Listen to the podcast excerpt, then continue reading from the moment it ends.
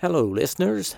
As an enhancement to your listening experience, I am now going to present these archive episodes unedited in their entirety, which includes all of my afterthoughts. So, continue listening after the outro music if you want to hear what I thought of the episode. And if you're enjoying the podcast, please support it by going to the homepage spacerockethistory.com and clicking on the orange donate button or the Patreon link. And now I can also accept Zelle and Venmo. Just use my email address, spacerockethistory at gmail.com. Thanks. We choose to go to the moon in this decade and do the other things, not because they are easy, but because they are hard. Godspeed, John Glenn. Roger, zero G, and I feel fine. I feel that. Okay, I'm on. How does it feel for the United States to be the new record holder? At last, huh? When that baby lights, there's no doubt about it. Liftoff. We have a liftoff. 32 minutes past the hour.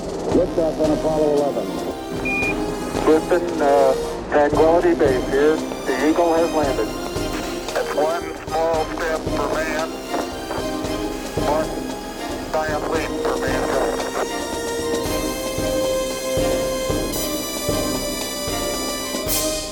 Hello and welcome. This is Michael Annis, and you're listening to episode 243 of the Space Rocket History Podcast. And now, Apollo 12 Trans Lunar Injection and the Coast. Two men and an instrument unit saved the Apollo 12 mission less than a minute after launch. A young man barely out of college, John Aaron, and astronaut Al Bean. Out of all the engineers and flight controllers and designers near the radio, John Aaron was the only one with a clue of which of the hundreds of switches might restore all the control settings. But in the command module, only Al Bean knew where that switch was. The only one not surprised by that was Pete Conrad, who knew that he was not a detail man, but Al Bean was. Even if Al had not been a good pilot, but he was, he had helped save the entire Apollo 12 mission and earned his seat on the Yankee Clipper. With Yankee Clipper in Earth orbit, Mission Control had some time to analyze what had happened. Sig Sjoberg, Chris Kraft's deputy, and a gifted and intuitive design engineer, was deeply concerned over the reports of a lightning strike hitting Apollo 12. He could visualize the havoc that a lightning strike could cause in the Apollo spacecraft, and he was very concerned over the inability to make a complete checkout of the command and service module and booster prior to the translunar injection. Sig walked down to the systems row of controllers, talking briefly with guidance, then with EECOM John Aaron. Moving into the trench, Sig approached Bostick. He said, Jerry, if you feel uncomfortable in any way about the translunar injection, speak out. Fidgeting a bit, he continued, I will support you if you give a no go today. Sig then left and moved to the booster controllers, giving them the same speech. Chris Kraft, standing next to Flight Director Griffin, offered the same advice, saying, Young man, we don't have to go to the moon today. It's your call. The input of Kraft and Sjoberg immediately removed all political pressure from the decision. Griffin knew all he had to do was make the right technical call. There could be no other way. It was impossible to check out the entire spacecraft. That could only be done on the ground. In the short time available, Griffin's team ran a pre maneuver checklist, realigned the command and service module platform, and discussed proceeding with the mission with the crew. About 19 minutes before the scheduled translunar injection burn, the astronauts received the word from Mission Control that translunar injection was go. They were going to the moon. Everything that could be checked was okay. The third stage S4B booster would be used for the translunar injection burn. Well, Houston, a good word is your go for TLI. Hope you do. We're ready. We didn't expect anything else. We didn't train for anything else, Pete. You better believe it. Yeah, I'll tell you, Chair, we were just wondering if we'd trade for that launch either. Throughout the mission, Mission Control and North American, the command and service module contractor, continued to analyze the lightning strike, assessing any critical circuitry that might have been damaged or would prematurely fail.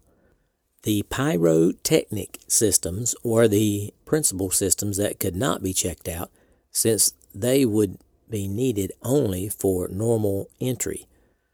Their status had no bearing on the decision to go to the moon.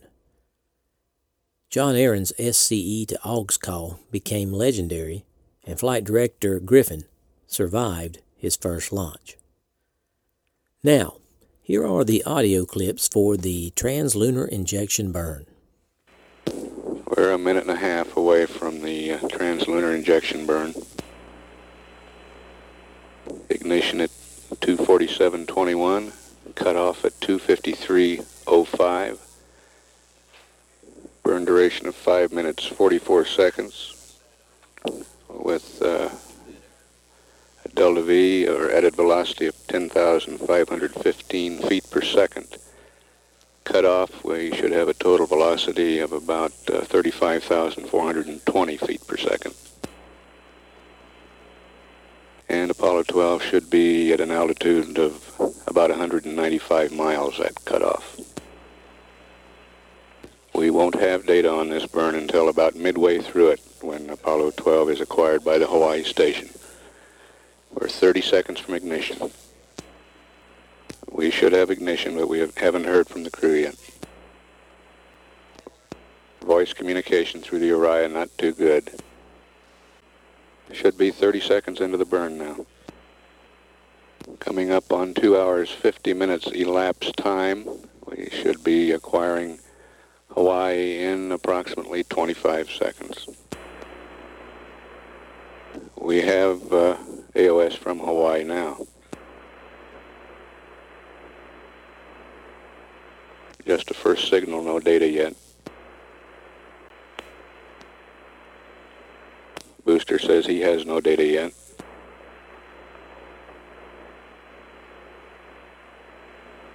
Apollo 12 Houston through Hawaii. How do you read? On the pipe.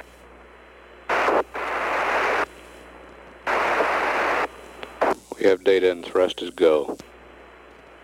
Burn looks good. Apollo 12 Houston in the blind. Your trajectory and the S4 both look good. Roger, they look good here. Roger, we're reading you weak but clear now, Pete. Okay, everything's sticky boo.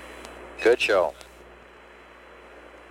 Flight Dynamics says we're right on. Uh, telemetry data shows velocity 31,195 feet per second, climbing rapidly.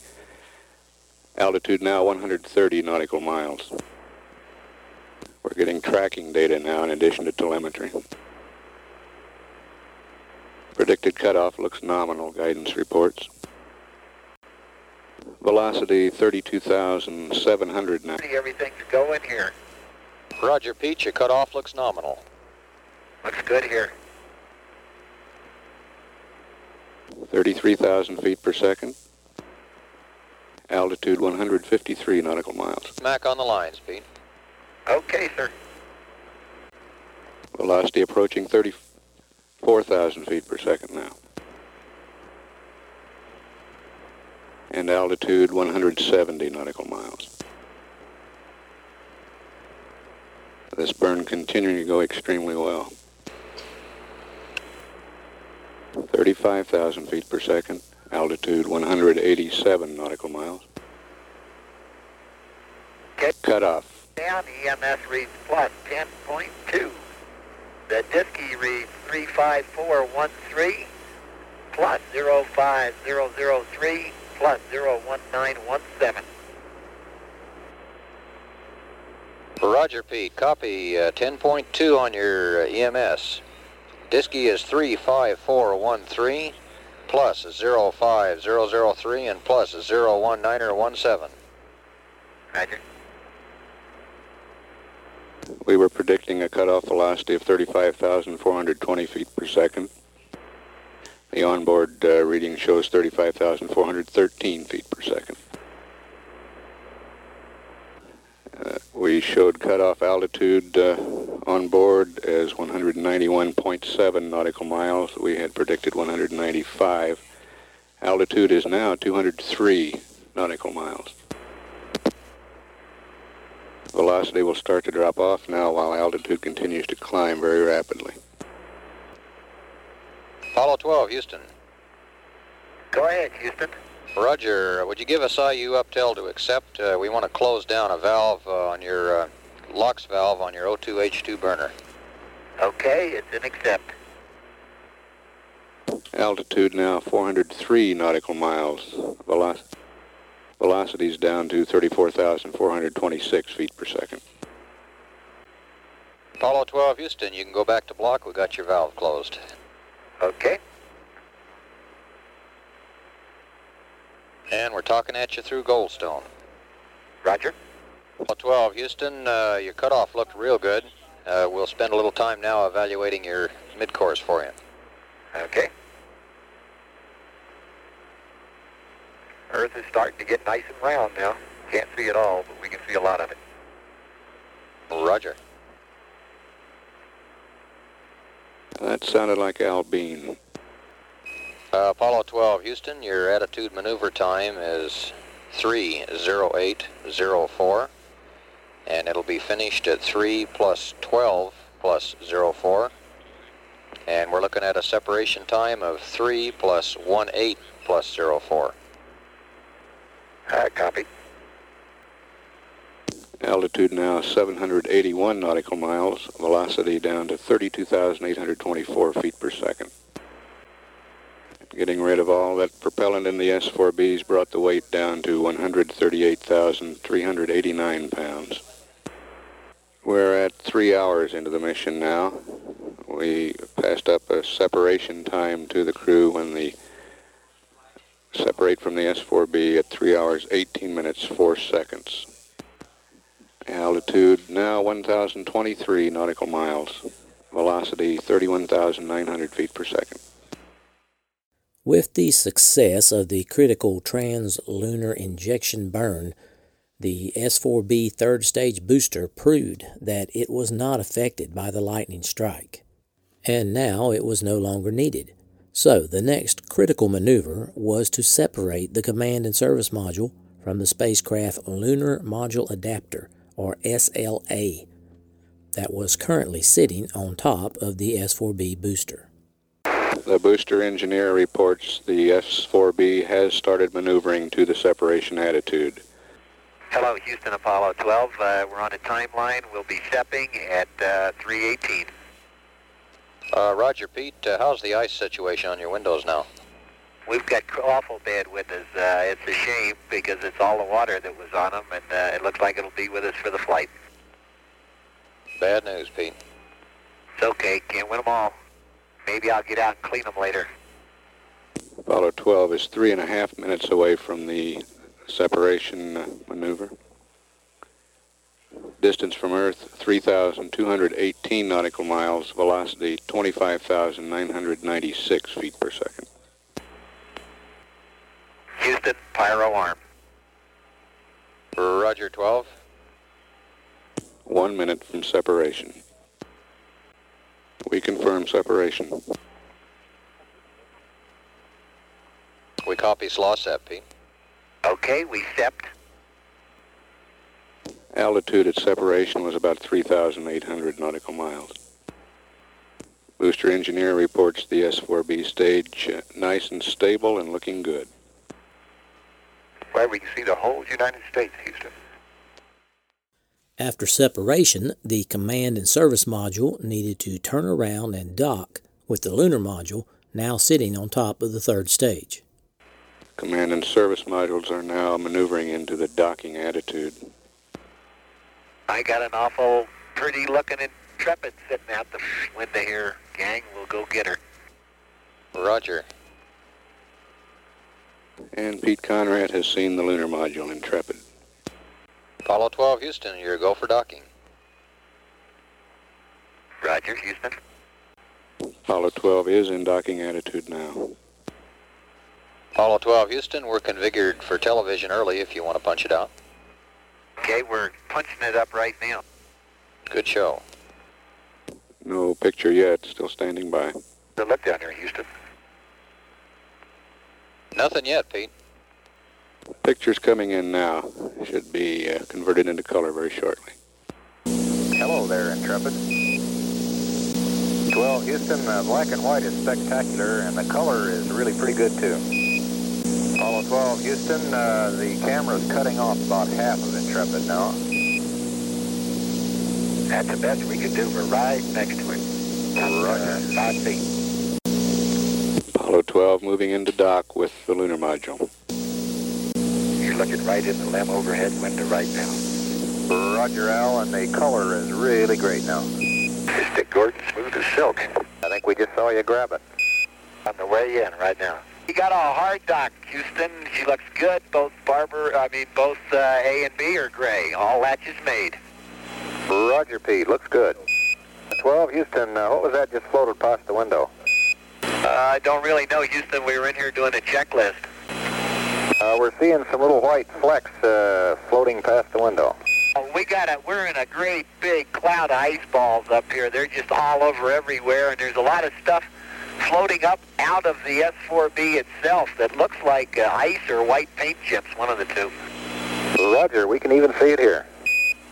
Hey, Jerry, Dick, how much fuel did I waste during that docking? Hang tight, Dick. We'll check. Uh, 12 Houston, uh, you were nominal. You used 70 pounds. That's too much. That's too much. The ice floating around was most likely due to launching in the rain. At the end, you heard Dick Gordon asking how much fuel he had expended during the docking maneuver. Although Gordon wasn't too happy with it, 70 pounds was nominal. Next, the command module was used to pull the lunar module away from the third stage. We set Houston. It looked good, and uh, of course you still can't see anything yet. When we pitch around, I'll show it to you. Roger, 12. That was Al Bean reporting separation on time. Apollo 12 Houston, uh, we're copying television now, and uh, as soon as you finished with your ejection and you're clear, we'll go ahead and uh, enable the S4B evasive maneuver. We do have the lines back up, and we are getting a picture now. You see those flashes, Houston? That's the uh, RCS thrusters uh, reflecting off the quads on the limb. Roger. Oh, there's the S4B, and I can see it bending. Uh, Roger, 12. Uh, when you're well clear and you're ready for us, let us know, and we'll start the maneuver to the uh, evasive attitude. Boy, is that thing venting. What's it keep venting anyhow, Houston? Keeps throwing We're out big clouds of something. Roger, we're not supposed to be venting anything. Boy, it's throwing stuff off the sides and out the back like crazy. Roger, uh, can you get us a picture? We'll, we'll get you some on the TV if we can. It's just, uh, looks like it's venting something out of the rear end. Big radial clouds of it coming out the back. That's really something. The S4B venting that Conrad mentioned was attributed to a liquid oxygen valve that had failed in the open position. Now, with the command and service module and the lunar module separated from the venting third stage, it was time to put some distance between the spacecrafts and the booster. Can you see that thing throwing stuff out the back, Houston? We could a while ago, and it looks like it's got a halo around it now. Is it still there? Well, that's the sun shining in the front end. But uh, from the angle that we have on it, there's something venting out the the the APS engines are on either side, and the upper APS engine, the engine that's away from the Earth, Uh, no, I'm not talking about that. I'm trying to reference them to whatever it is that's spinning back there. It's a line. See that line coming out of the engine over on the left-hand side? Uh, 12 Houston, we got a hunch that what happened is when that LOX valve uh, failed open and we tried to close it ourselves, uh, it probably burned out the burner. Maneuvers complete, 12. Okay, All right, and when are you going to make the APS? Oh, hey, it just vented something tremendously. Can you see that, Houston? Yeah, we can see it now, Pete. Yeah, it's Okay, uh, again. Houston, are you going to make that maneuver on time at 1140? Again. Houston, are you going to make that maneuver on time at 1140? 12 Houston, uh, we're looking at 426 plus 18 for that burn. Roger, 426 plus 18. Distance is 14,252 nautical miles from Earth. Velocity 15,552 feet per second. We got the S4 now, 12. Roger, are you uh, starting the maneuver, or starting the step maneuver? That's affirmative. We're ready now. Okay, we're ready. Ullage motors are on. Yeah, we can see it starting to move now, Houston. Yeah, the motor's firing. Roger. 12 Houston, the APS maneuver is complete. How much you figure you got out of that, Houston? About 10 feet per second, Dick. Yeah, that's pre-planned. Did you really get that? Uh, 12 Houston, the burn was nominal. Uh, if the vehicle was a shade lighter, we might have gotten just a little bit more Delta V out of it. Okay, well, that thing did a fantastic job for us today. Sure did. With the major Earth vicinity maneuvers complete, it was time for the long translunar coast. It took about three days to coast across the distance between the Earth and the Moon. Although the crew was traveling fast, they remarked that it really didn't feel that way. The stars were still too far away to sense motion.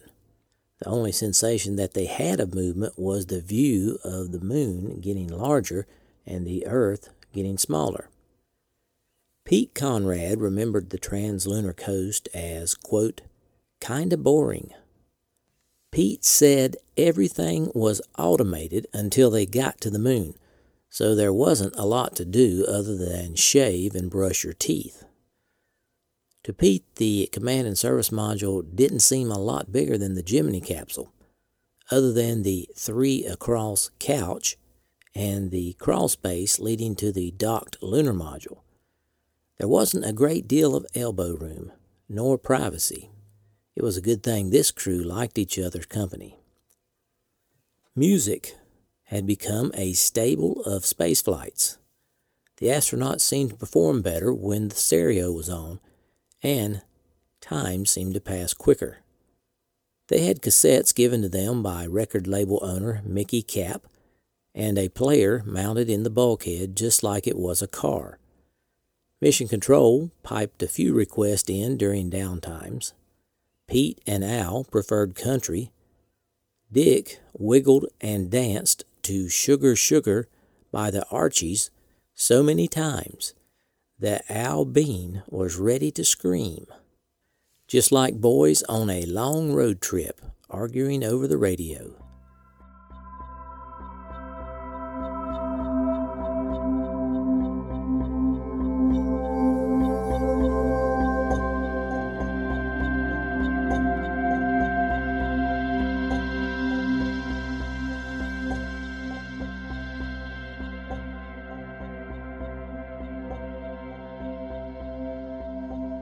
Salutations from southern Alabama. This is Michael Annis, your host, and I wanted to say thanks for listening to episode number 243 of the Space Rocket History Podcast entitled Apollo 12 Trans Lunar Injection and the Coast. Hope you enjoyed this episode. It was a pleasure to bring it to you. I want to give a big shout out to all my longtime listeners. Thanks for staying subscribed. and extend a warm welcome to my new listeners. I'm glad you're here. In case you haven't heard, the first 48 episodes of the podcast are now available on the Space Rocket History Archive podcast. To find the archive episodes, search for Space Rocket History Archive. Today, we salute the Mercury level donors. There are 34 so far this year. Mercury donors contribute $20 or more during the calendar year. Thanks for your continued support, Mercury donors. Had a few afterthoughts about this week's episode. There was not much information available on the translunar injection and the coast for Apollo 12, but I was able to sift through about three and a half hours of audio to give you those highly edited clips. They were cut up pretty much because there was a lot of dead space in there and a lot of stuff that was not really relevant to what I wanted to present. Unfortunately, I did not have any of the internal crew conversations, and that was really disappointing. I could not find that anywhere. But we did get the back and forth between Houston and the capsule. Well, I thought Mission Control took a risk on proceeding with the mission with the limited information they had. As I spent most of my career as an electrical engineer, and we were always taught to design conservatively. That's why I found it a little surprising a bunch of engineers would have said go, but that is from my limited perception. I'm sure they had a lot of pressure to go. That was a lot of expensive hardware they just launched, and ultimately, they did make the right decision. That Saturn proved to be very robust. But I wonder, would we have made the same decision today? I don't know. Would we have gone for the moon? I don't know if I would have been that aggressive, but it turned out great for Apollo 12. I want to give a shout out to and a thank you to Garden Fork Radio Podcast. Jimmy and Eric over there had some very kind words for the podcast on episode 464, and I wanted to thank them very much for the mention and all the kind words. If you get a chance, check out the Garden Fork Radio podcast. Also, I want to mention I got a very thoughtful gift from a listener, Jason C. He thought that the Space Rocket History podcast deserved a mission patch, just like a regular space mission. And so he created one. It looks super nice. It shows the Earth, the Moon, and Mars with the Saturn V rocket flying between them. I'm going to put it up on the Fan Art tab at the Space Rocket History homepage. So check that out if you get a chance. And also check out the pictures and audio for this episode at the homepage, spacerockethistory.com. I was pleased to receive several new donations to support the podcast over the past week. Jason C. from Australia donated at the Orion level and earned his rocket emoji. Matthew B. from the UK donated at the Apollo level. Stephen M. from California donated at the Mercury level and earned his satellite emoji. PJW increased his pledge on Patreon to the shuttle level with rocket and moon emojis. Josh A. pledged on Patreon at the Gemini level. Andrew F. pledged on Patreon at the Mercury level and earned his rocket emoji and Adam D. pledged on Patreon at the Mercury level. Our Patreon totals so far this year are at 155, with a goal of reaching 218 for 2018. And our overall donors for 2018 have reached 187, with a goal of reaching 418 in 2018. For those of you who are enjoying the content provided here and have not donated yet in 2018, Please consider supporting the podcast if you're financially able. Keep in mind, Space Rocket History is entirely listener funded. There are several ways you can donate.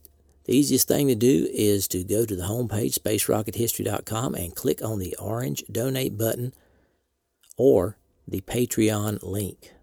It'll be on the right side of the page. For those of you who have already donated for 2018, I certainly appreciate it. Have an item to give away this week. It is the official Space Rocket History logo vinyl refrigerator magnet. It has the picture of the official SRH logo with the rockets. To select the winner, I gave every 2018 donor a number.